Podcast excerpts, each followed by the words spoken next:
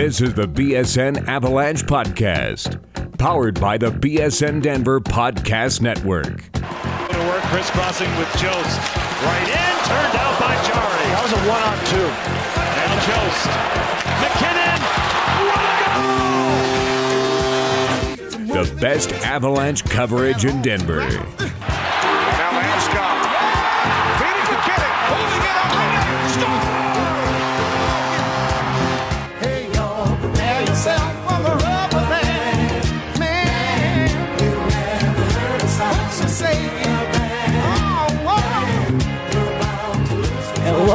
And welcome in. This is the BSN Avalanche podcast presented by the one and only Total Beverage. And before we start the show, I want to tell you about a really awesome deal for BSN listeners from Total Beverage. Look, you already know that the Total Beverage has the most liquor in Colorado at the best prices in Colorado, but now they're delivering to anywhere in the North Metro area from Wheat Ridge to Erie. For a limited time, Total Beverage is offering $10 off your $50 or more purchase on their website and on their app. Just use the promo code BSN10 to have all of that delicious liquor delivered straight to your door. Download the Total Beverage app and use the promo code BSN10 to save $10 off your next order. I'm your host, Jesse Montano. I am joined alongside AJ Haefele, and I tried that read in a different way, and I stumbled right out of the gates. I couldn't get the words out. So, you know what that means. I'll never be doing it again. If you fail once, never try again. Good life advice, Just- kids. That's right. Yeah. If uh, any kids out there listening, you let them know that Uncle Jesse told you that. Uh, no, I'm just kidding. You should always get back up and keep trying. Uh, but I won't be doing that with that read in that way. AJ, my good friend, how are you doing? Um, I'm good, man. Good. Frustrated by technology. Yeah, I, I could tell by the way that you answered that something was bothering you. yeah, I uh I've been trying to get this film room done all afternoon and just like Mm. oh, the website won't upload the video that I'm using and there's no reason for it. Like there's no time limit, there's no any of this stuff, right? It's just like, nah. And I'm like, Mhm. dude, like come on. And then, oh, okay, so I use a different website. Okay, great. I this is the one I used last time when I was having troubles. Uh and same thing, except this one's like, oh, it has to be shorter. I'm like, okay, great. So I'll just make multiple videos. So I go to make multiple videos, and then I screw up the recording because I put it at the wrong time, and it was like, ah. I'm just I'm losing I'm losing to technology. It's beating me today.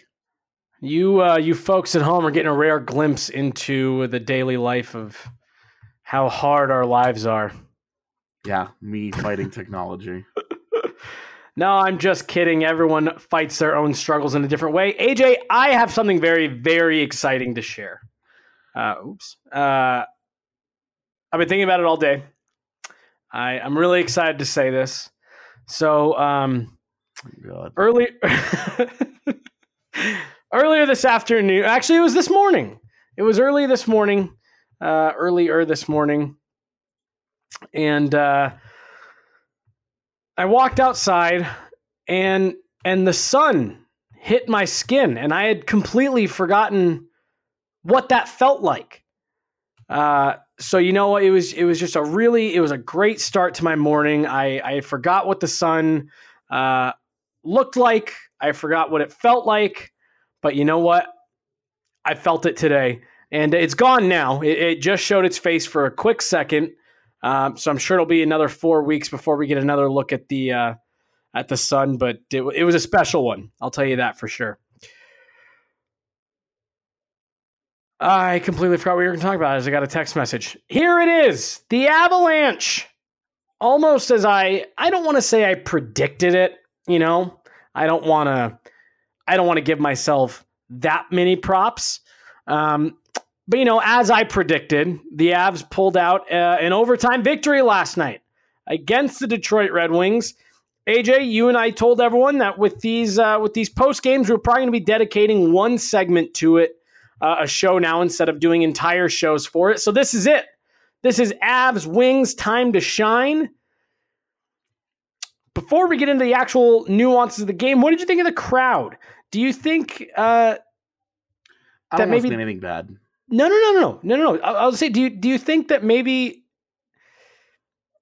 the rivalry is still a little overhyped? It was a sellout last night, sellout crowd on a Tuesday night, so people are still interested in seeing it.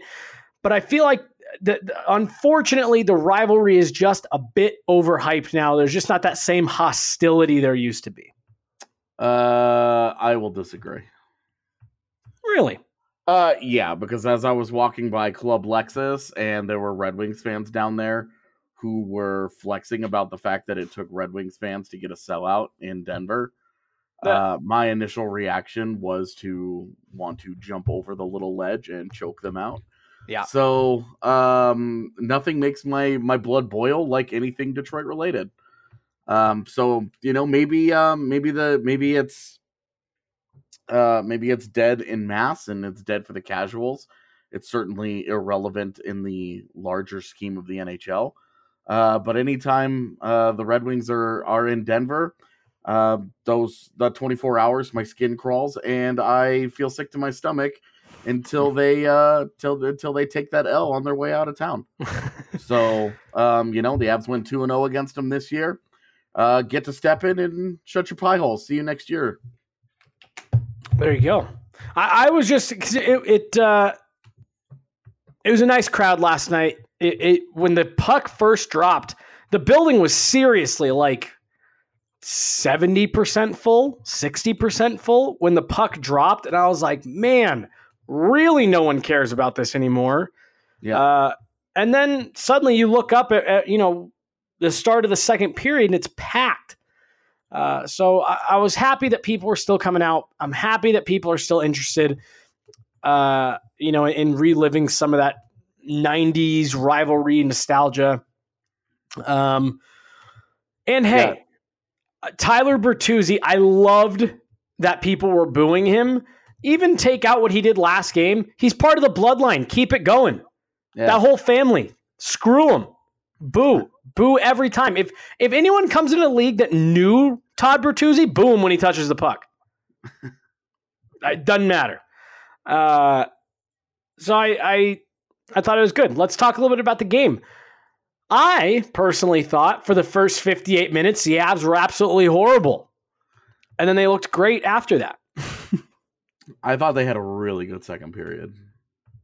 Uh, I thought they started the second really well, and then I thought the last eight nine minutes were more of the same. They gave up one shot in the first 14 minutes of the second period. And Yeah. then and then they gave up like 7 at the very end. And so like it's it like 14 minutes of dominance in the Mhm. second period. Like they they pretty thoroughly whooped up on on Detroit in the second period. Um, Mhm. Horrible first period. I mean, like first five minutes of the game, they came out flying. They got up five nothing in shots. They looked like they were engaged. Um, and then Detroit wailed on them the rest of the period after that. Yeah. Um, no, it, it was an interesting one. I I I agree. I, I forgot that they did. They came out pretty strong there in the second. Um, it, it, it was just kind of a weird game. No. Um, I don't know. I, I I feel like you know I do feel like they played pretty well there in the second period at the start of the second period. But again, I didn't I didn't feel anything threatening. I mean, obviously they got a couple goals, but I don't know. I just I wasn't really impressed with the Avs even in that second period up until um up until the last few minutes. I thought they looked I thought they looked in a way that we've had an issue with them for a long time where it's oh this is a bad opponent and holy smokes is that Detroit team bad. I uh suck, man. Oh man, I'm watching that last night and I said, with as bad as the Avs have played, do you know how bad of a hockey team you have to be for that score to be as close as it was after the first? That's a bad, bad Detroit Red Wings team. And I thought the Avs matched their level of play for way too long in that game. Uh, yeah, they. Um, I mean, look, they got two points, and that's great. And they, hey, they were they were resilient at the end, uh, and they pushed back. You know, they Detroit took three separate one goal leads on them, and the Avs pushed back each time, and that's that's great. Um, you know, those those are positives, but why right. was that necessary? hmm So let's let's kind of go through what we had uh, as far as production. JT Compher. I Mhm. I hadn't really realized it. I mean, I did, but I didn't at the same time up until uh, uh, Roach said it over the PA. Fifteen goals on the year for uh, for JT. Mm-hmm. Fifteen and fifteen. Yeah, he's having a he's having a really really uh quietly solid technically uh, I guess this is is technically his third year. Um 13 goals, 10 assists for 23 points in 69 games is his career high. 51 games, like you said, 15 and 15. Um he was minus 29 last year. Yeah. He's a minus 3 this year for what it's worth. Uh, little little worse defensively than we often give him credit for, but um, mhm. I mean, this year he's on a 48 point pace. So Yeah, a- a- and and of those three, you know, that was kind of the guy we've been. I don't necessarily want to say the lowest on, but I think that's the guy we've had the least expectations for, and I think he's been. I think he's been really good this year. Um. So so good for him. I thought it was a great shot, and uh, you like to see that. Then what was that second one? Oh, it was Mikko. So I, I, I was actually going to send out a tweet last night. uh, the goalie interference. Yep, yep. Um, ah, I'll I'll I'll wait on my what I was going to say. Uh, what did you think of that goalie interference or no? No, Yeah, I I got he's out. He's outside the crease, which is where the goalie ended up, where the contact ended up happening with the goalie, Mhm. and all the contact was after the puck was already by him. Like they're Yeah. it was it, it, it was absolutely worth challenging Mhm. um, because you totally want to give the guys in Toronto any chance to talk themselves into anything. right. Um, but beyond that, man, I mean, it was it's it was worth a challenge, and it was the right call, and it was a nice play. And uh, I mean, Derek Brassard not going to show up on the score sheet, um, but again, finding finding ways to matter. So let's let's pause real fast on Derek Brassard. Because at a certain point last night, I actually thought he had been their best forward for most of the night. Uh, I like what I'm seeing out of Derek Brassard just in these handful of games that we've gotten a look at him. Yeah. Uh, I, I I think he's given them a little bit of a shot in the arm, which I Mhm. think is exactly what what Joe Sakic wanted him to do, and and he looks a little bit rejuvenated. And thus far, I don't think you can be upset with that pickup at the deadline. Uh, I mean, it depends. If you were mad about the pickup before, you're mad about the pickup today. Um, right. So you know, and and really, the only way that that pickup gets justified in my mind is if you make the postseason. Mm-hmm. If you don't Yeah. make the playoffs, you lit that third round pick on fire. I agree. Yeah. you make the playoffs, and I, it's not meaningless. I swear to God, it is. I, I will not hear an argument that making the postseason just to lose in the first round doesn't matter. Uh, Mhm. Where this team is, and with this team's recent history, it absolutely matters. Well, and, and here's the best part because you normally have to walk that line of, ah, well, do you make the playoffs just to get knocked out, or do you try to, you know, go for a little bit higher pick? You can live in both worlds. This is the one year Right. you can get in and get knocked out in the first round, and it, like you said, it's that's better than than falling back into that lottery because of that additional pick. Uh, I, I wholeheartedly agree with you on that. Uh, Well, it- not even not even about the pick, not even about like balancing. Oh, you know the the the value of maybe getting the ninth pick versus the sixteenth pick or whatever. Mhm. It's it's more about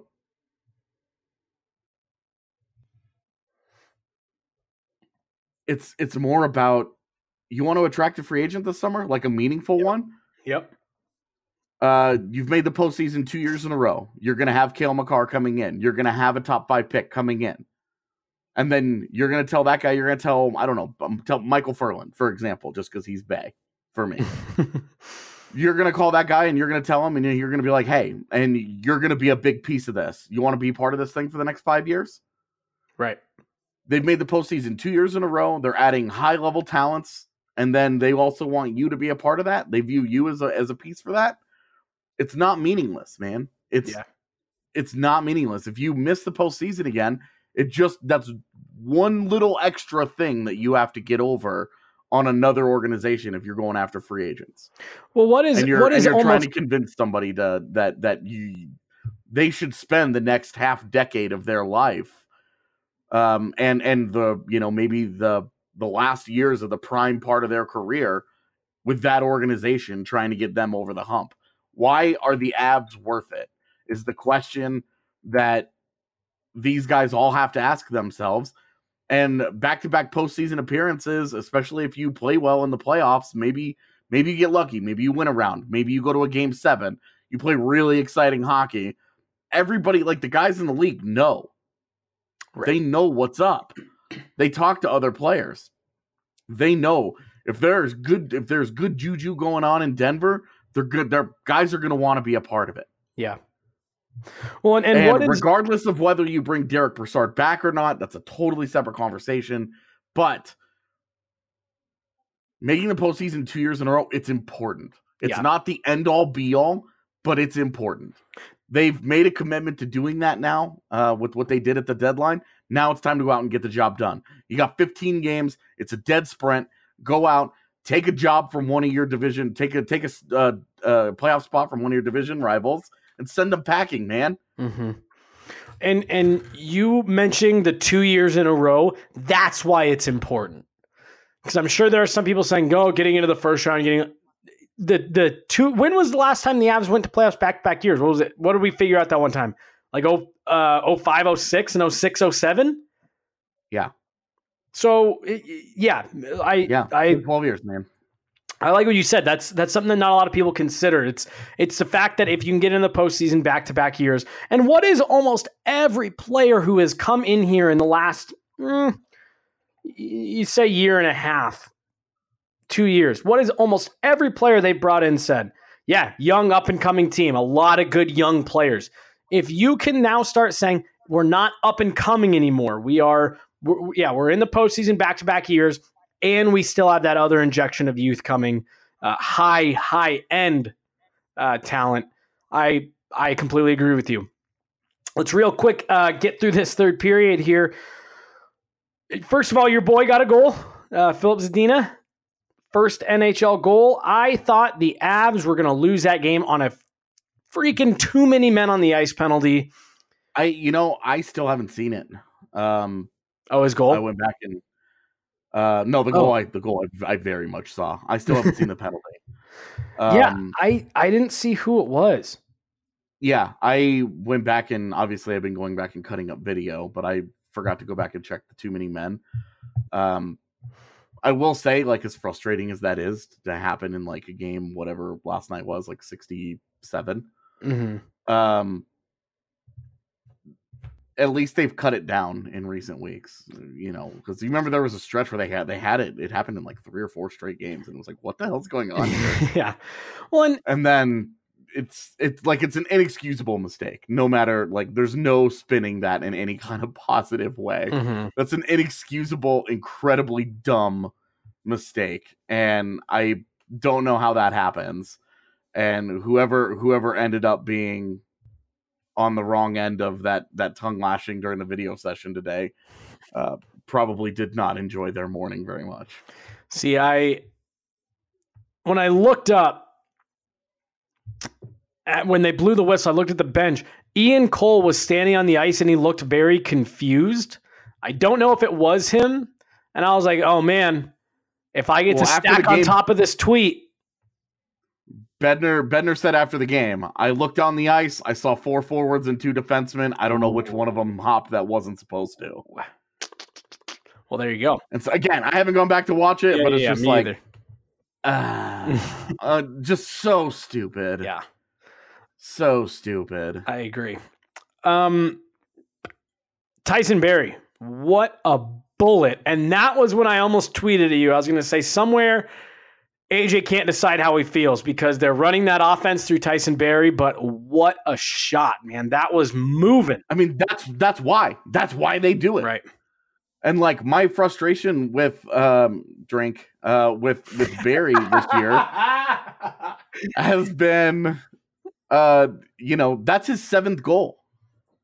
Mhm. And if you look at you look at his career and you look at the seasons, he had 14 last year. You know, uh he had 13 a couple years ago. His 13, 12, 13 and then, you know, obviously he had 7 in the lost season and then 14 last year and he's got 7 again this year. hmm And he's generating more shots this year than he than he has uh, ever before in his career. He's he's shooting 4% versus the like seven and a half ish that he had been shooting coming into this season. And that's been my frustration. Like if if if Barrie's bringing it, dude, and he's burying those shots, no pun intended, Nah. like it's perfectly fine because he's been one of the better goal scoring defensemen from the point the last couple years. You don't think of him like that because he's a tiny little dude, Right. but he's gotten it done. I've said that for a, this year, a long like time. only it's just been the it's just last night was just his seventh goal and that's where it's been frustrating that's where you've been like dude like what's going on here Right. I've said that for a long time about Barrie. Barrie, he's he's packaged in a in, in small, but that he has one of the most underrated slap shots in the NHL. When he gets a hold of one, like like you said, you you don't you almost don't expect it from him because normally you look around the league, the guys with the big heavy shots are big guys that can really put their weight into it. But Barrie can really get a hold of them, and uh, so so you look at his shooting percentage. Four percent. Bad luck. Bad shot selection. um i mean if you go back and you look at all the goals that he's scored in his career uh there have been more goals in transition i feel like all 7 of his goals this year have probably come from shots from the point Yeah. And in previous years, there have been goals, uh, a lot more goals scored in transition that he's been able to bury. Again, god damn it, no, no pun intended. Um, that he's he's been able to finish. Yeah. Um, plays he's been able to finish in the offensive zone, four goals. Uh, in in where he's you know much closer than that, down in the circles. And this year, it just feels like it's he's doing a lot more, just standing up top and just firing away and firing away because uh, I think there's some offensive philosophy there. I think that's what they want. Uh, but I also think that it's uh, a crutch for for all of them. Um, there's a trust there when he's on the ice and in those situations where they're going to play that little pitch and catch, and it worked this time. Yeah. And hey, when it works, man, it looks. I mean, you're like, "Psh, what you can complain about? Right. Right. But when you know, and in like you knew it was coming because in the last couple of games, like he'd found post, right. Right. like in like three of the last four games, he'd hit a post, something like that, right? Right. Like you're you were like he's come very close to breaking through here, Mhm. and he'd only had five points in his previous 18 games. And I talked to him, I've talked to him about it a few times. Um, just the frustration that he's been feeling is he gets he knows he gets paid for this and he hasn't been getting it done and it's been weighing on him and it's been tough because that's that's what he's there for you know you talk about all you know you want defense and blah blah blah blah all these other things that he has to do absolutely but that guy cashes his paychecks under the guise that he producing points Mhm. and he hadn't been doing it and so it when it finally when it finally happened it was it was i was happy for him i was just like yeah Totally. And you and I were talking on the phone before this. We'll we'll dive back into the whole Tyson Barrie thing again at some point. Because we do it every couple days on Twitter anyway, so we might as well do another. yeah one, of- one of us spends all day on twitter fighting about Ty- tyson barrie at least like two or three days a week Yeah. and and it sounds like today it was both of us. So Twitter got a two for today. yeah well and my thing was i was i was arguing for why you should just trade him Mhm. and and it in uh, I'm not going to get into Yeah. it, but the crux of it is it's not it's not that I don't like him. It's not that I think he sucks or anything. It's it has almost nothing to do with him. Right, right, right. Uh, I uh, yeah, I had someone say tell me that there's there's not a market out there for Tyson Barrie, and I was like, Okay, well that guy's wrong. interesting. Uh, Or girl. I didn't I didn't mean to assume that person's gender. well, I, I feel like when you say when you're talking about Twitter, you just go, yeah, that guy over there. That's when you say that, that means like this person's avatar, their their little virtual self is just like a general, yeah, those guys over there. um, so that was with about two minutes left. I'm not. We're not going to spend a lot of time talking about the uh, Nathan MacKinnon goal because you're working on a film room for that. So we'll make everyone uh, sit on the edge of their seats a little bit for a full breakdown of that. But really nice shot. It was nice to see that that group of uh, MacKinnon, Rantanen, and Barrie finally be on the on the winning side uh, of an overtime. I liked what Jared Bednar did though to start. He mixed those lines up a little bit, put some more defensive responsibility out there with their top guys uh, in Soderberg and Compher and uh, or Compher, however it's pronounced now. And uh, I thought it got them through those first few minutes, and they were able to settle in a little bit. But like I said, we're not going to give away too much because you're working on something right now for that. So AJ, any last things to add on this uh, on this game before we transition to the kind of the big takeaway from from last night's game in our next Yeah. segment? Got the got the two points they needed, gave Detroit the point they needed to stay four points ahead of Ottawa, who picked up an overtime point against the Isles last night. So Yahtzee. Yeah. 15 games to go. There you go. 15 games to go. Well, as I just mentioned, while the Avs did win, they suffered a, a loss of their own as Nikita Zadorov has gone down with an upper body injury, will not be making the trip to Dallas, and they haven't told us much past that. We are going to talk about what that means for the Avs, what this decor might look like here down the stretch, and how much of an impact no Nikita Zadorov will have in this playoff race that we discussed earlier in the segment is ever so, so critical. So, if I don't choke to death uh, on my own saliva during this break, like I almost just did, we will be right back. This is the BSN Avalanche podcast presented by Total Beverage. Frosted Leaf is Denver's most innovative dispensary. What I like about Frosted Leaf would probably be their knowledgeable bud tenders, their online kiosk, their online ordering, and then just pick up at the store. And then they're always getting new genetics as well, so that's always cool. Like Edgar mentioned, Frosted Leaf gives you no lines, no wait, and a self paced direct shopping experience that allows a fast yet comfortable transaction without the awkwardness of a waiting room. Not only does Frosted Leaf have the hottest strains, but they also offer a rewards program that will help towards your purchases. I would recommend Frosted Leaf to a friend, and I would tell them to look forward to different strains and to knowledgeable help. Check out Frosted Leaf's three Denver locations and download their app today.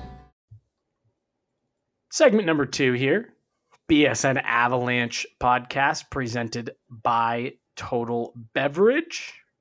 Jesse Montano, AJ Haefele here talking. Well, we just talked to Avs Wings, and now we're gonna we're gonna branch off into a, a sliver of, of what came out of that game. Nikita Zadorov. I didn't even see it. I saw him come down on the rush. I saw the play go the other way. And then suddenly they blew the play dead when Matt Calvert came over the line, and it was because Nikita Zadorov was down. I guess at this point he was in front of the play. Uh, AJ, did you see it? Yeah, I watched him um, slide into the boards and go around, and he just put his head down, and I thought, oh no, he knows he's hurt. Yeah. And then he got up, and it does look like he tells the referee, I broke my arm. Uh, which everybody on Twitter told me. Right. Uh, and then, of course, he came back, what, two minutes later? Yeah. Yeah, I think so. it was. It was. I, I don't think he missed a shift. Uh, he didn't miss long, that's for sure. He came back out Mhm. pretty quickly because they had a TV timeout, and he was back out there not long after. Yeah. uh, and he jumped back out there and finish the game. Um, there's a picture of the Avs as a team reacting on the bench to the win, and he's sitting there. You can tell that he's in quite a bit of pain as he like doesn't do anything. He just raises his arms up and then like leaves. yeah. It's uh Ah, why does that always have to happen? Right when good things something good happens and they're like, Nope, we're gonna take that away from you now. You don't get to fully enjoy that. I mean, the Avs haven't really had major injury issues this year, um, so it's you know they they have not had to deal with a whole lot of that. Hmm. So it just seems like during the playoff run, like at the very end here, it's a good time for it to start.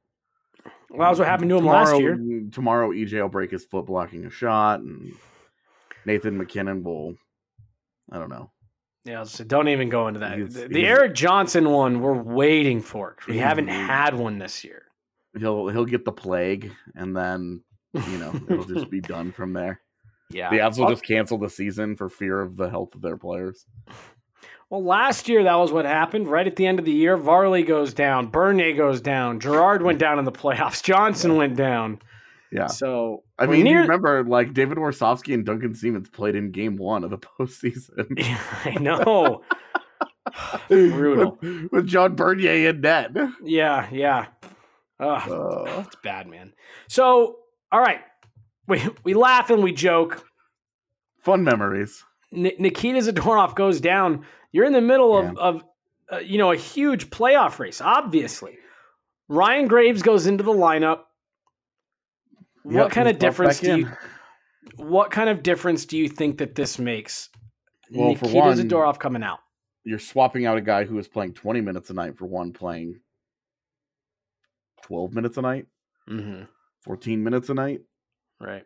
So, um, who who slots who slots in and makes up those minutes then? Who who are who are you, or is that what you're going to have to try to find out here over you know the next handful of games? Uh, I mean, Ian Cole's minutes have been lowered uh, since coming back from his injury, so he'll probably get the natural bump. Um, you'd expect Nemeth will get a slight bump in even strength time, um, but for the most part, I think it'll just be uh, the the big three that you would expect. Um, Girard, Johnson, and Barrie will probably, uh, and and Cole, I guess, big four. Those guys will all just eat up a little bit more time than they have been. Instead of Yeah. instead of being at the 20 minute mark, they'll all be in the 22 minute mark. Or if somebody was at 22, they'll be at 23 or 24. mhm. So that's that's Um, where I think a lot of that'll come from. Is most of those will get eaten up by those guys, and Graves will continue to play situationally.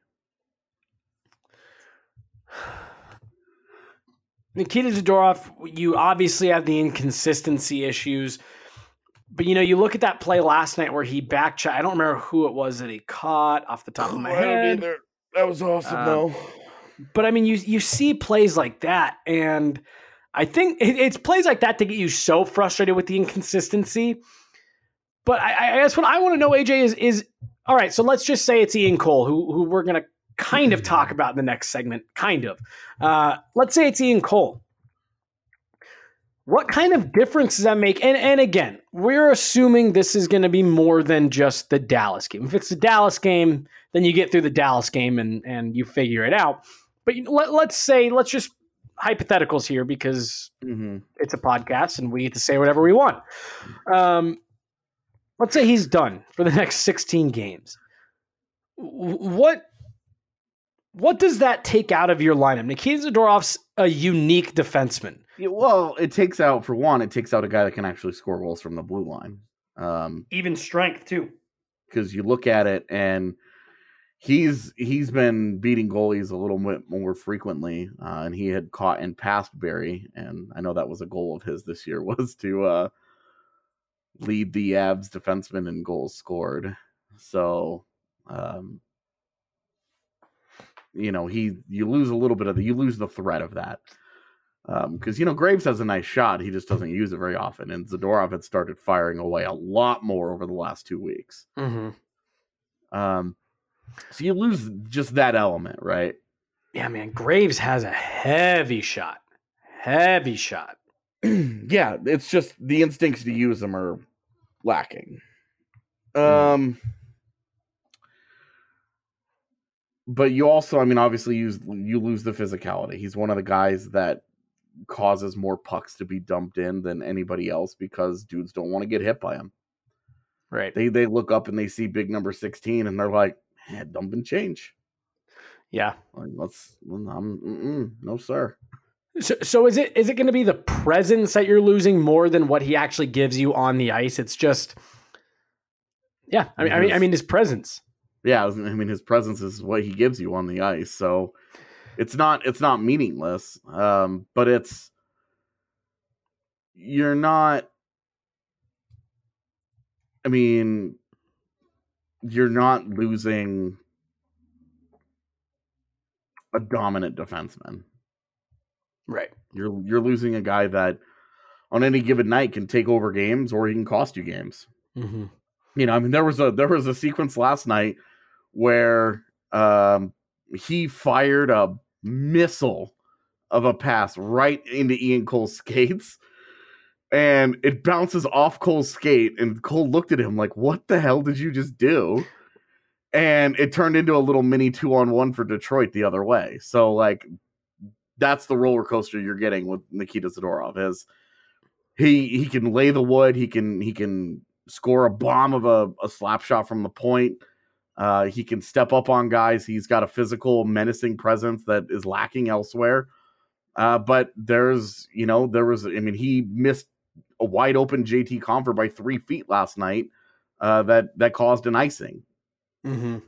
Um, and you know, he almost created he created a scoring chance on his own by full strength passing a, a like bazookaing a pass over into Ian Cole's skates while Cole's on the move, and it was like, dude, like I know these guys are in the NHL, but there isn't a guy in the league that's going to cleanly handle that thing. Like Right. it, it hit it, it hit his skate so hard, it just bounced away and right to the Red Wings forward, and I was like, uh, dude, what are you doing? well, and and then on the flip side of that, the play he gets injured on is him pushing the play up ice, and so it's just it's yeah, it's this crazy balancing act with him. Overall, before we jump to a break, obviously, anytime a guy is coming, a, regular is coming out of your lineup, it's going to hurt. But is this an injury that, again, let's say worst case, he's done for the next 15? Is this a guy that the Avs losing Nikita Zadorov, should that keep them from being able to make the playoffs? Not should it, could it? It could, um, just because you never know what you're getting with Z. If you were getting 15 games of Zadorov at his best, ugh, Right. you really lost a horse there. Mm-hmm. You lost a big, big presence. If you were getting 15 games of the inconsistent, penalty-prone Zadorov that that still has issues with puck management, you're gonna. I think you can survive that. And ultimately, I do think they can. They can make the playoffs if he doesn't play again. All right. Well, there you go. It's it's an uphill battle though. Like it's playing more like Zadorov is better than both Nemeth and Graves. So Yeah. you know, like so you're you're you're hoping that hey, this is why you get depth. This is why you don't trade Nemeth at the deadline for whatever you can get for a bag of pucks. Mm-hmm. Is because of this exact scenario. Right. Right. And uh I'm not even going to mention Mark Barberio's name right now. Well, he's hurt again. Um, oh, I didn't know if we were saying that. All right, that was why I didn't want to mention it. Yeah, no, I mean I tweeted out that he was in a walking boot. Okay. So so, funny story from the other night. this is this is a funny story. Uh, first, first, before I tell that story, I got to tell you guys about this game-changing coffee. I have to tell you about it. Listen, guys, Strava Craft Coffee is the CBD enriched coffee that has really changed lives. Their reviews are incredible. You guys know that. Have you read them yet? Have you gone and read the reviews? I want someone to tweet at me one of the reviews because I don't think you guys are going and reading them. And I'm telling you to multiple times every week. The CBD infused coffee has taken away long term migraines, back pains, arthritis, IBS, and it has even helped decrease anxiety. You name it. CBD is all natural and non psychoactive. The coffee is rich and tasty. We could not recommend it more to our listeners. Check it out for yourself today and receive 20% off when you use the promo code BSN2019 at checkout and have it delivered straight to your door. I'm going to StravaCraftCoffee.com right now. I'm going to order some of this. I am going to be proactive. I need you guys to go be proactive as well. I'm I'm literally ordering some right now. Um, so funny story. AJ and I are up in the press box. What was that? Last Thursday. Yeah, the Vancouver game. Last Thursday, and I turned to AJ and I said, "Man, we haven't seen." Uh, I said, "I'm I'm surprised that they're not giving Barberio even a look. Is he still healthy?" And AJ looked at me and, and he said, "Yeah, yeah, he's fine. He's fully back. They're just choosing not to play him." So we game ends. Uh, the Avs Well, and, and added context, I had literally just talked to Mark Barberio at practice uh, Right. about being healthy the day before the game. Yep. Like we had just had the conversation 24 hours earlier. I had sat next to him at practice and been like, "Hey man, like it's been a tough year for you. How you feeling?" And he was, you know, we were just kind of chatting uh, about about the injuries and his frustration with it. And so Jesse asks me literally the next day, and I'm like, "Yeah, man, he's totally healthy. He's fine." Yeah, he's like he's fine. They're just they're just choosing not to play him. I was like, wow, that's that's really surprising because I I've I, I'm not a I'm, it's not that I'm like a huge fan of Mark Barberio's game, but I think I think he does all right. I think he's a legitimate NHLer, and, and what a great guy on top of all that. So the game ends. The Avs win in a shootout. Everything's great. We walk down to the locker room. We get our interviews. Uh, Varley says a bunch of really funny stuff that no one ever heard. Maybe I'll drop it in right here. And Oh, we dropped we dropped it in the audio. oh, oh, oh, great. So go to Yeah. go to go to bsndenver.com, listen to the Varley interview. Uh, th- they cut it out of all the broadcasts and stuff, but it was hilarious. the very, very end. So, so oh, we all laugh and joke, and, and we walk down the hallway uh, to go talk to Coach, and the three Avs uh, scratches are walking towards us. It was it was what uh, Sheldon Dries, Vladislav Kamenev, and then behind them comes limping Mark Barberio in a walking boot. right. AJ's about 10 feet ahead of me. So Bar- Barb's goes by us, and I just yelled up to AJ, AJ, you're a liar. And and no one knew what I was talking about. A bunch of people looked at me. AJ knew exactly what I meant. He goes, Hey man, when I as far as I knew he was healthy. And yeah, I was like, that's brand new. yeah, yeah, that was what yeah, yeah, that was what it was. AJ turned around and goes, Yo, that's brand new. That was so it, it, it was I, I don't know if anybody else found that funny. That may have been one of those you had to be there things, but no one had any context. Barb's walks by us. I yelled to AJ, You're a liar. And he turns around right away and says, Hey, that's brand new. So it was just this like really funny. We AJ had just talked to him. We just had the conversation, and then everything we knew was blown up in front of our faces. So Right. uh, it was hilarious. All right, I just Yeah. ordered uh, Strava Craft Coffee Peace and Wellness Restore. So so please, someone else go on there, uh, se- guys. Seriously, it's it's. I, I'm not a coffee guy. I will drink this stuff. My roommate drinks coffee like crazy. Uh, I will drink uh, some of the Strava. We've had it around the office before. Uh, it, it really is good, and and you're not going to get that whole like euphoric, uh, you know, marijuana thing. It's it's CBD infused, and it just it helps, man. You you just feel. Uh, I have all kinds of problems with my knees and my back, and it it just provides a little bit of relief for that stuff.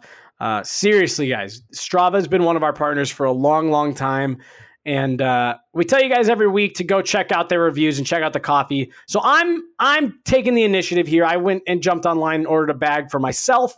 Hope you guys follow suit. Let's take a quick break, AJ. When we come back, I didn't know if you and I were gonna have to throw hands this morning at 5 a.m., but I was willing to over Ian Cole. We'll talk about that. Uh, BSN Avalanche podcast presented by Total Beverage.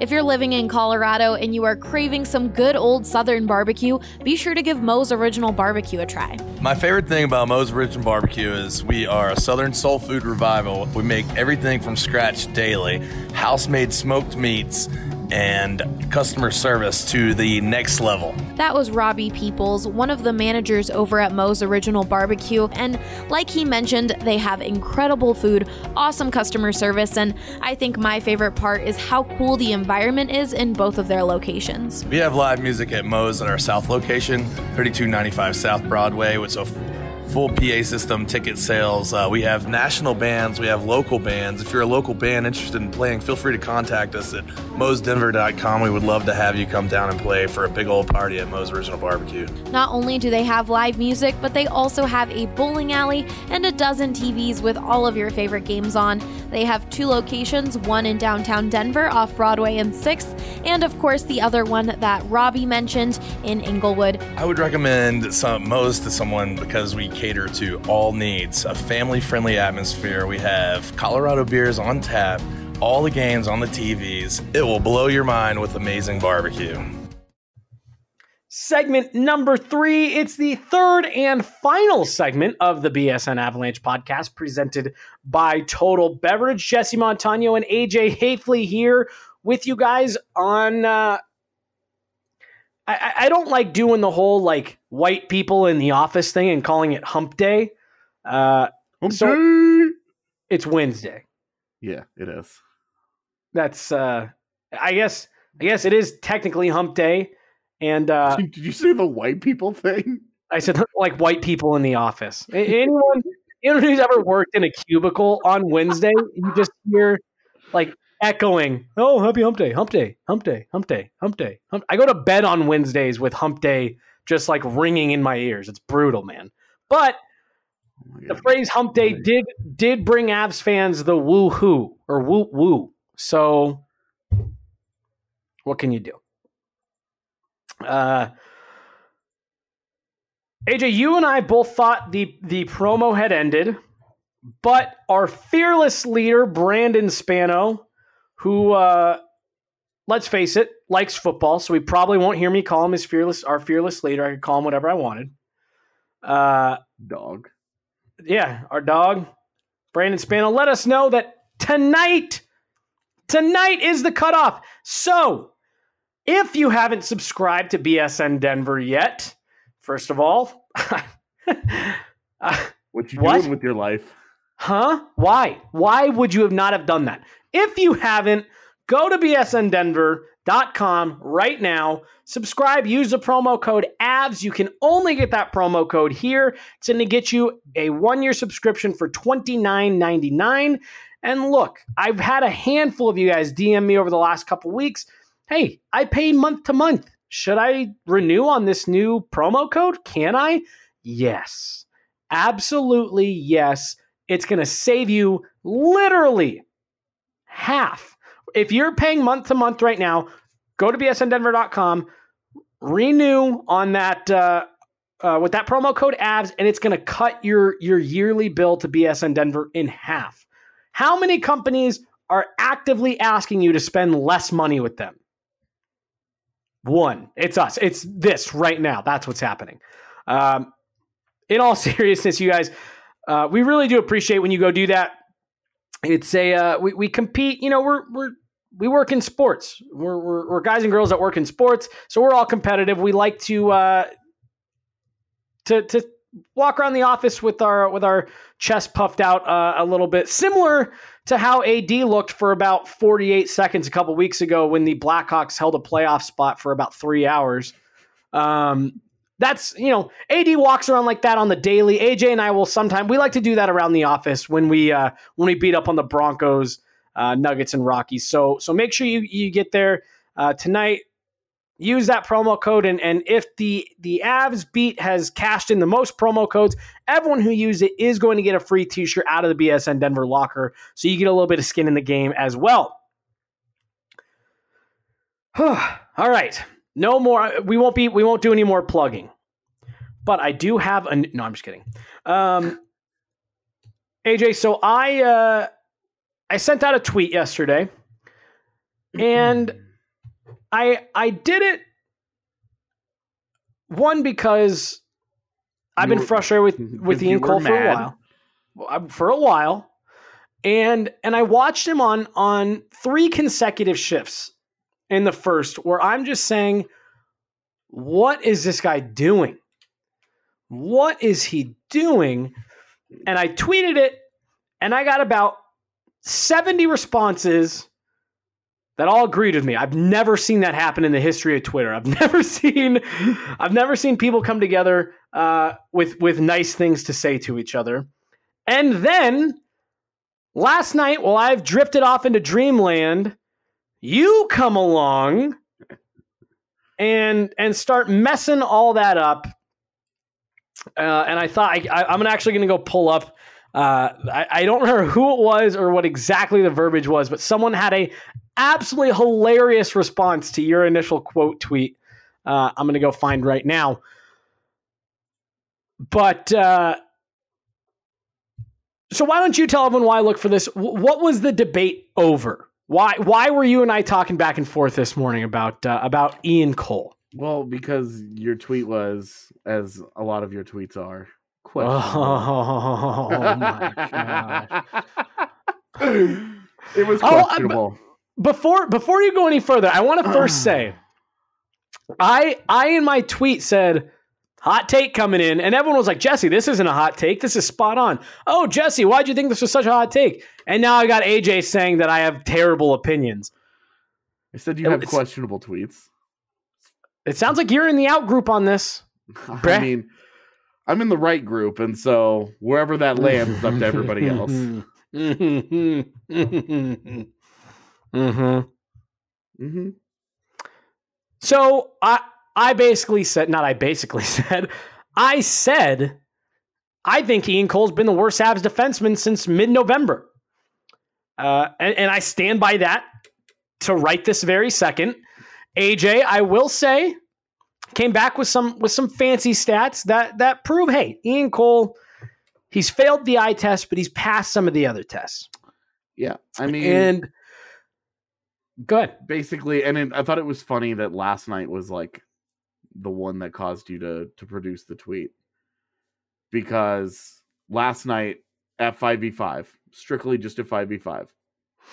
Uh, Ian Cole was on the ice for ten Avalanche shots for four Red wing shots against, which was the best ratio amongst defensemen.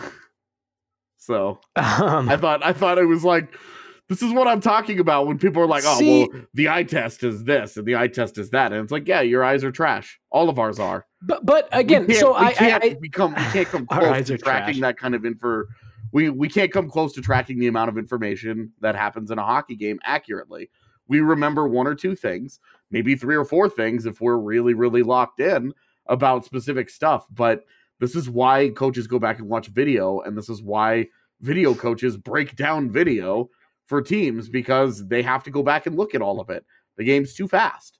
If all you're doing is just watching a game and you're like, oh, okay, here's this, here's that, this is how I feel about this, then there's a really, really good chance that if you go and you match up what you you think your eyes are telling you on a consistent basis next to the numbers, you're probably going to have some adjustments to to make. And so I thought it was funny that last night of all the nights you were like, Ian Cole's been really bad, and it's like there were some decisions that he made that were not good, like and that aren't going to show And up in the that's- stat and that's sheet. my- like. Ian Cole makes a bad pinch, and Zadorov has to track a guy down and break up the play, and makes a great does a great job. Does not turn into a shot attempt, doesn't turn into anything. So statistically, Ian Cole gets away with that decision. But those are those are the things that stand out, and they that they you say, oh well, okay, you know he was on the ice for a goal against last night, and the goal against had basically nothing to do with him, but Yeah, because he was on the ice on the ice against, I got multiple tweets going, what the hell is Ian Cole doing? And it was like, why aren't you asking what Sven Andrighetto is doing and why he's just sitting at center ice watching the play unfold? And and so the the point that we're making here is it's so important to use both because I think you just pulled two fantastic examples just from last night.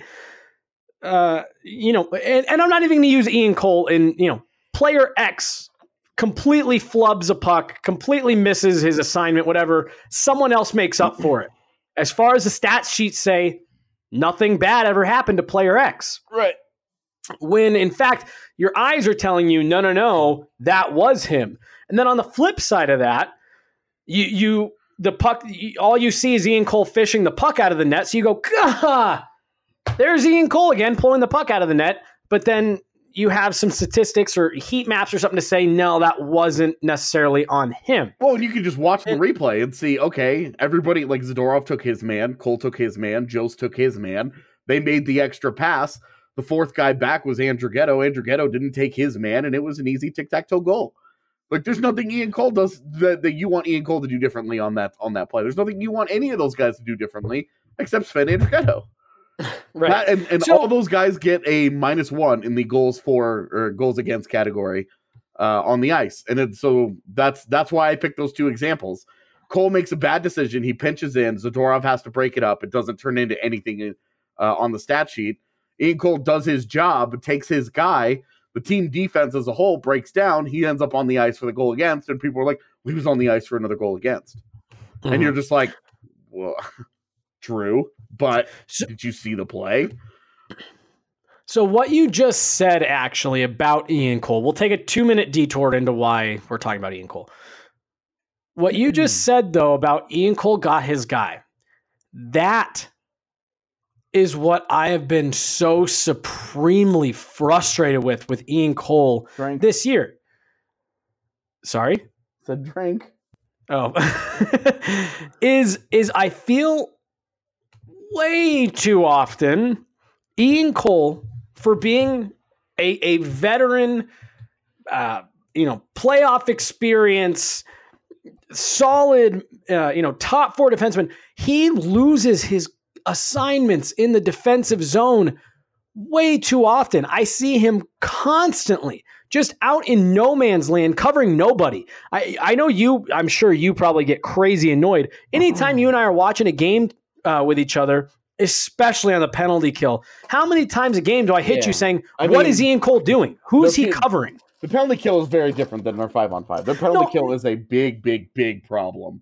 Uh, and But, but again, and, it's, and it's system, it's players, it's reads, it's all of it. Everything. Their penalty kill is fundamentally broken. and, so I'm and so separating Ian Cole, the five v five player, is very different than Ian Cole, the penalty killer, as is Colorado, the five v five team, and Colorado, the four v five team. Right, but you put out a tweet this this morning that said uh, it was part of this this conversation back and forth, and you said, "I don't know why people are, are are it's either he's terrible or he's great with, and not just Ian Cole with a lot of guys. There doesn't seem to be a, a gray area, and and what I said to you is, I I- I think." I think a lot of that has to do with expectation. I think that's probably why I'm much harsher on Ian Cole. I've had people tell me you're too harsh on Ian Cole. But that to me is why. The Avs went out and gave him way too much money for way too many years this summer. And you're shopping in free agency. That's what you have to do. I'm not blaming the Avs for that. That's the nature of, of unrestricted free agency. But with that, to me, comes expectations of hey, this is a guy that we brought in because he's been on deep playoff runs. He's won a Stanley Cup. He's played in the top four. He's this you know grizzled defenseman that can can bring some stability and some leadership to a young back end. And to me, those types of little mistakes, losing your assignment, uh, you know, not playing two on ones well, he makes too many little mistakes that you don't that you should not be getting out of a guy with with the resume that they pitched when he came in. So so for me, when I say he's been the Avs' worst defenseman, you know what was he worse than Mark It's, Alt? entire, it's, it's entirely anecdotal. Right. Well, it's it's it's relative to what you're expecting out of the player. Ryan Graves, you're not expecting him to be a number one defenseman. You're expecting, all right, here's a rookie, you know, trying to figure out he he his um, you know, his growth was really stunted. He was at one point a high, you know, ranking prospect. Now he's trying to get it back. What you've gotten from him has been great in that regard. You look at a guy like Tyson Barrie. You and I were saying earlier, we're having conversations all the time. I had someone say to me today, his defensive game sucks. I said, no. The expectations for his defensive game suck. No one here is saying, oh, yeah, roll Tyson Barrie out as your number one shutdown guy. If they were coming out and saying, yeah, Tyson Barrie is a guy who can put up 50 points, you can roll out against other teams' top lines, and he can shut it down the defensive zone, then you'd have a leg to stand on to say, no, that's not what he does. That's not what we're getting. He said he could do that, and he's not. So that's more what I mean when I say Ian Cole's been the Avs' worst defenseman. Is I think he has failed to live up to expectations more than any other player on that blue line this year, personally. Uh, and I just think that's garbage and couldn't be further from the truth. He's their best shot suppressive uh, defenseman, and that's the point of defense, right? I, I mean, I mean, sure.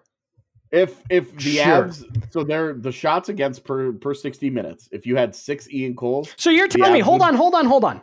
You're telling me just statistically, the Avs would be the third or fourth best team in shot suppression in the NHL. I, I was talking over. I didn't hear any part of that first part. I, I said if you had six if you had six Ian Coles just from what he has produced, um, That that that's an ins- don't even finish this. That's that's such a ludicrous hypothetical. If you had six I'm- Ian Coles, you'd be saying, in a hell of a lot of trouble, dude. what what I'm saying is that you would you I mean his shot suppression has been the best amongst Avs defensemen. Yeah, And but when but he's don't when he's don't try to sitting do next that. to when he's sitting next to your best offensive driver, you've produced a quality pairing. I mean, I I tweeted out a, a graph not that long ago that showed that um, relative to their to their time together, the Cole Barrie pairing has been Colorado's best pairing this year. It's been their most successful pairing. It's been one of the NHL's better second pairings. So when you you said relative to their time together, what kind of time have they spent together? Well, I mean, Cole and Barrie have spent a ton of time together, but No, I'm- like, I'm, and I'm, I'm literally asking. the top don't the top pairing the top pairing there was uh Nemeth and Graves, and of course they haven't spent very much time together. Um, so it was obviously like a really small sample there, but Cole and Barrie have spent a ton of time together this year. But so, so you're saying that that Ian Cole has lived up to to all of your expectations. He's given you Ian exactly Cole- what you thought you were going to get.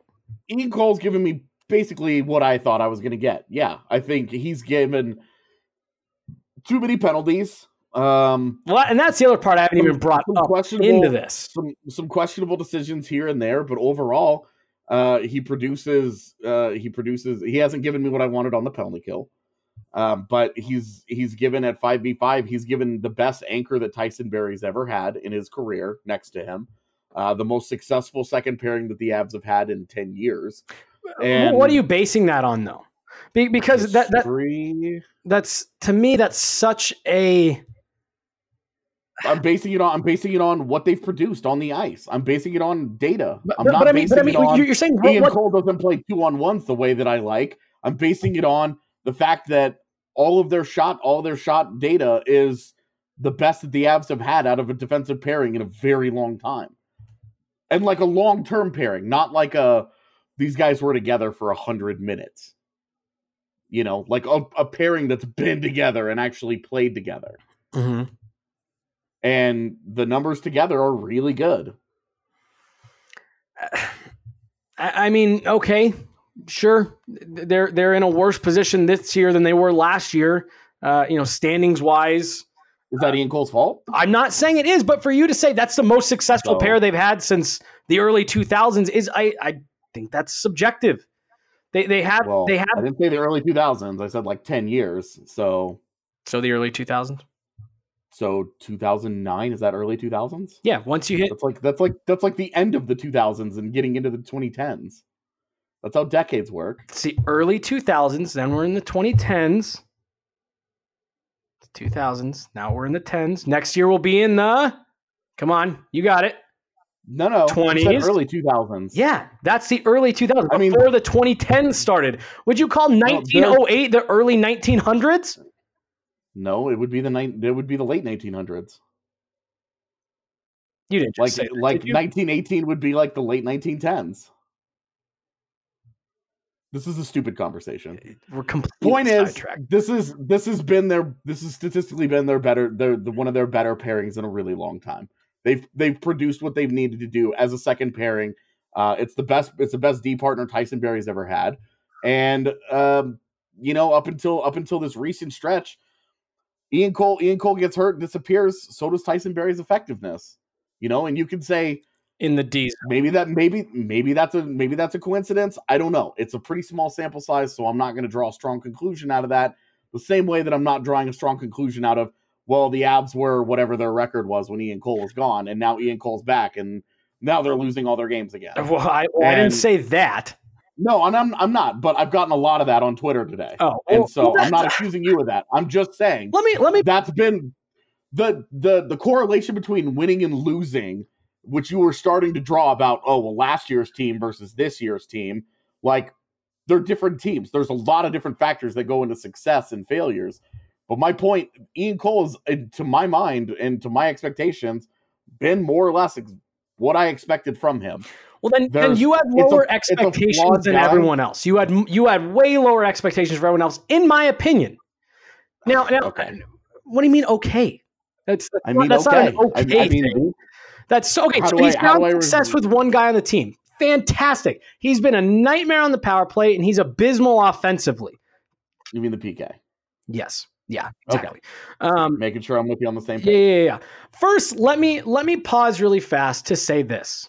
Hey, Twitter, other than like the top 2% of NHLers, one guy won't have an impact on on a team skyrocketing through the standings or losing games here and there. So to say that, oh, Ian Cole went out of the lineup, they won, and now he's back and they're losing, stop. That's that's ridiculous. So with with I- his partner, I said because you said this is the most successful pairing they've had in a long, long time, and I said it depends on what you measure, how you measure success. Is is what I meant by that. well, they're on ice results, like what they've produced. Now, the issue, the big thing, the big thing that goes against Ian Cole is why are all the goals scored against him while he's on the ice? And like, hey, perfectly legitimate question. I mean, he's he's the the tweet that I sent you. He leads the Avs in a bunch of shot suppression. He's middle of the road in um, um, the quality given up. And the guys that are ahead of him were both Nemeth and Zadorov in each of those categories. Let me let me Um, ask you really fast. But the thing, he's he's given up the most number of goals. He's had the lowest. He's last on the among the Avs defensemen in on ice save percentage and PDO, and it's not even close. He's way last among the regulars. I'm not talking Mark Alt and Barberio and those Right, guys. right, right. I mean among the se- I'm of the seven guys that have played 20 games this year. So I'm even counting Graves in this. So the shot suppression thing, and again, this is me asking a legitimate question, just because I'm not as familiar with it as you are. Is that shots towards the net or is that shots on net? both, all Okay, of them. all right, I all included I included all of them. Okay, because I- I, was curious the same way because I was like, hey, he blocks a lot of shots. Right. Maybe, maybe there's a difference. What's getting through? That's why I said six Ian Coles would give up 28 shots a game And so- if if this is obviously the same. and and And that's that's right up at the top of the NHL. and that Whereas that's tops on the Avs on their defense. And that's why I was asking because I remember people used to fall all over Francois Beauchemin for the first year because oh wow he no no shots get through he blocks them all. It's like yeah, but he had to block eleven in a forty eight second shift. That's not a good Right. shift. So that's why I wanted Right. to ask. And and I mean, and I didn't even include his Corsi for four percentage, which is over fifty, and uh, the uh, both both Barrie and Johnson are and Zadorov, all three of those guys are have better Corsi for percentages with Cole than without. Girard is the one that like craters next to Cole, and it's and of course, and like again, outside of Barrie, you're talking about like hundred minute sample sizes. Right, right, right. Like these guys have played a little bit together. Barrie's the big one. He's been his partner for the majority of the season, and so that's the one that I focused on. That's the I mean that's and that's been a successful pairing. It's been good. Um and that's I mean that's that's that. Like they've been really good together. Barrie and Barrie and Cole have produced the kinds of uh shot metrics that good pairings produce on a consistent basis. I'm it's not like Dougie Hamilton and Mark Giordano producing like 60% Corsi 4 numbers last year for Calgary, where you're just like, holy, sh- what is going on with those two? Right, right. It's not like that. Like they're on Earth, um, but like they're they're rock solid, and we haven't seen an Avs pairing, a long term Avs pairing, really sniff 50% uh, on a consistent basis much in the last several years. It's been many years since it's happened. So and these two guys together are sitting at 50 almost 54%. So shot attempts and it's not just shot attempts. It's it's it's shot attempts, it's unblocked shot attempts, it's shots that actually get on goal, it's scoring chances, it's high danger chances. The only thing that goes against him is actual goals. And that I mean what do what do goalies have to do with that one? Well, and, You know, and, his on ice save percentage is really low. and his- see that's where you PDO to- is really low. that's where you have to implement what am I seeing? So the, the Right. one from last night's a great example. Is that's okay, sure, not on him. But I I can think about the top of my head five where his guy has been standing wide open in front of the net. And that's happened to a lot of guys this year. I'm not th- th- this conversation isn't meant to be about Ian Cole specifically. Just in general, you have to be able to to fuse what you're seeing on the ice and, and so and Right. so I, I'm actually AJ, and see everyone. This is how diplomacy works. This is a mature conversation. I'm now going to take back, and I'm going to be paying attention when goals are going in with Ian Cole on the ice. Why? What is the result? Where is that coming from? Are they coming from his man? Are they coming from weak? So it's it's something. I, I also challenge, just as I challenged all of you to go order Strava Craft coffee, I'm challenging you guys. Pay attention. I had a lot of support on that tweet last night. All jokes aside, not being funny or anything. There was a lot of people who seemed to agree with that. I mean it. People people have been banging the table for Ian Cole to get scratched for Ryan Graves. I I am of the opinion that Ian Cole gives too many dumb, boneheaded mistakes for who he is as a player, for who he should be, for for a guy with his experience, and for why you went out and got him. You went out and got him to really stabilize and to not be making those mistakes. And to me, that's where I've been the most disappointed. You're seeing too many little mistakes. I'm seeing too many little mistakes uh, from a guy that that you're not supposed to be getting that from. So I guess maybe I should have clarified that tweet. Uh, he's he's better than Anton Lindholm. He's better than Mark Alt. He's he's been better Well, than Barberio. I mean, he's in the lineup. Sure, and and like and like you look at those numbers, and I'm not saying he's been their the Avs' best defenseman. I wouldn't come close to saying that. Mhm. but I I would probably have him fourth, which is where he should be behind Girard Johnson, and and I would probably have it. I would probably have it be more like Girard Barrie Johnson, and I think Johnson and Cole are a lot closer than a lot of people are willing to admit. And I think that But- I think that has more to do with Erik Johnson this year than it does Ian Cole, which is a different conversation. I I also know that different they're they're playing they're asked to being different roles. They're being they're Oh, doing different things. Absolutely. And that's hard to that's hard to account for Well, and, and that because you don't know the effects on those That things. goes back to the Tyson Barrie conversation and the expectation conversation we were having. If you're expecting Ian Cole to be what Tyson Barrie is and vice versa, you're already setting yourself up for failure there. you know, uh, and, and and it's just I lost my train of thought, but I'm going to keep saying stuff with the inflection that I didn't, and maybe if someone just has this on in the background, they won't notice. Um, but no, it's it's uh, he needs to get the penalties under control. Uh, no argument there, man. So does I think so that's does Zadorov, so does Rantanen, so does this so does this bench that keeps jumping on the ice. and and and here's why I think you're hearing less about it with Zadorov. One, Zadorov has this this sexy on ice qualities, right? Yeah, well, fans like He him. hits people. Uh, he mixes it up. Ian Cole, it's it, it's it's and it's bad penalties, and that goes back to what I was talking about. They're bad penalties. Hey, you know, at, at this point in your career, with your experience and and your you know role, you can't be taking those bad penalties.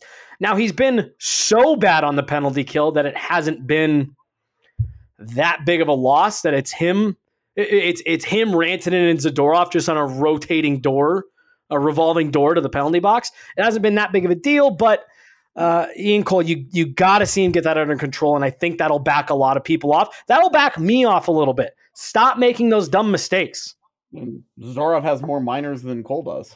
And, and how long have we been saying that about him? And why do you think he's been not exclusively, but why do you think he was in trade rumors? Part of the reason he was in trade rumors this year. You you, you have to get those penalties when it's when it's a problem. You got to get it under control. It was not expected for it to be an issue with Cole and uh and Mikko. Yeah, it You- was. I mean, that's a that's a guy that took a lot of penalties coming in. You knew he was going to take penalties. Well, hey, uh, AJ, on the uh, on the plus side, at least we only have to have this argument for two more years. Um, maybe. Dun dun dun. On that, we're gonna go ahead and get out of here. I Oh, I mean, just- I- the guy, depending on what it looks like, the guy would be really intriguing expansion draft debate for Seattle. mm, yeah. Hey AJ, I'm gonna ask you this on the air. Do you think I can name this podcast "Red Wings Suck"? Yeah, Neat. AJ, do you have anything else to add? I mean that would that would go over way better than F Detroit. Yeah, you're right. We should do that instead. F star star K. Just keep getting me in trouble. Yeah. Um, anything else to add? Uh, no, I'm good, dude. Did you know Nikita Zadorov was second in the NHL in minor penalties last year? Uh, I didn't know that, but I could have assumed that. Yeah, Ian Cole was seventh. So, because I was just trying to see where Cole was last year, and then I pull up the list, and here's Big Z. uh, yeah, I could have. I I could have easily guessed that. Um, I'll be happy. Everyone will be happy to know I snuck Hump Day into the description on our podcast. Uh, so so there you go, guys. It's it's it's all it's all about you. We do all this little stuff for you guys. It's a little community.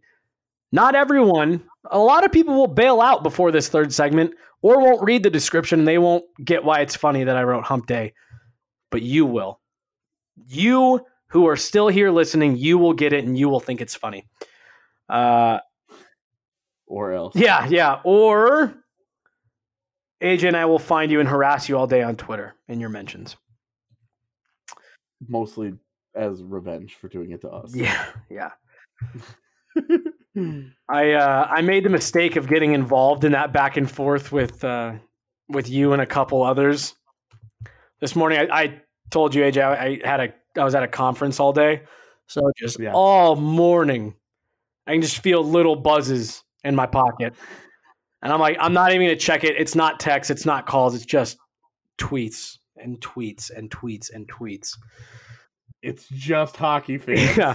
Uh, I did. I wanted to shout out Dwayne at Dwayne Docs. He was the one. So you you post these three tweets, uh, all cor- all sorts of uh, fancy stats, all kinds of stuff, uh, saying that that not the case for Ian Cole. And Dwayne responds back and says, "Too late. Avs Twitter already voted him down. Facts don't matter."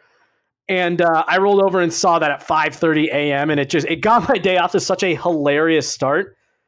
So shout out to you, Dwayne. That was a uh, it's stuff like that that makes you love Twitter. I've asked you four times. Nothing else to add? Anything? No, I'm just going through penalty history now and finding all kinds of fun little nuggets. Speaking of the Nuggets, man, can we tell Harrison Like to get them to figure it out? Dude, uh, I'm curious what happens with the, the game against the Lakers tonight. They it's kind of a must-win game. Man, uh, Brandon was not happy with LeBron the other day. You know, LeBron's having a tough go of it right now. Yeah. Some some real questionable decisions getting made. Maybe he'll uh, maybe he'll come play for the Nuggets. Uh, he had that chance last summer and he decided not to. So, peace out, Girl Scout. No, no, no. That's that's the best basketball player of all time. You, you that's never peace out, Girl Scout. Well, he's signed. He's got a he's got a three-year contract. Doesn't he opt out of those every like four and a half months?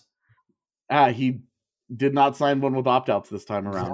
He normally does. Yeah. Yeah. He signed a full three year deal to stay in with the Lakers. I was going to say that that dude signs a contract in in July, opts out in September. he he signs one year deals with uh player options, and that's kind of what he's been doing for a while now. Jeez, yeah, he opts out at Thanksgiving, Christmas, and at uh, at St. Patrick's Day normally. So that's good that he uh, committed. All right, we're gonna get out of here. Uh, I have nothing else to uh, to to hawk your guys' way. I have I have no promo codes. I got nothing. I got nothing left. I've given it all to you. This has been an extremely long segment.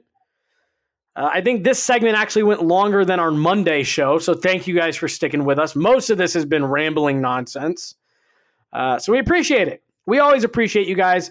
Use that promo code uh, AVS at uh, bsndenver.com by tonight. I believe it is. Eh, it's right around midnight is when we normally shut that off Mountain Time. Thank you guys so much for all of your support, and thank you guys for sticking with us here on the BSN Avalanche podcast, presented by Total Beverage for AJ Haefele. I don't remember if I already did this. I'm Jesse Montano. Thank you guys all so much for listening.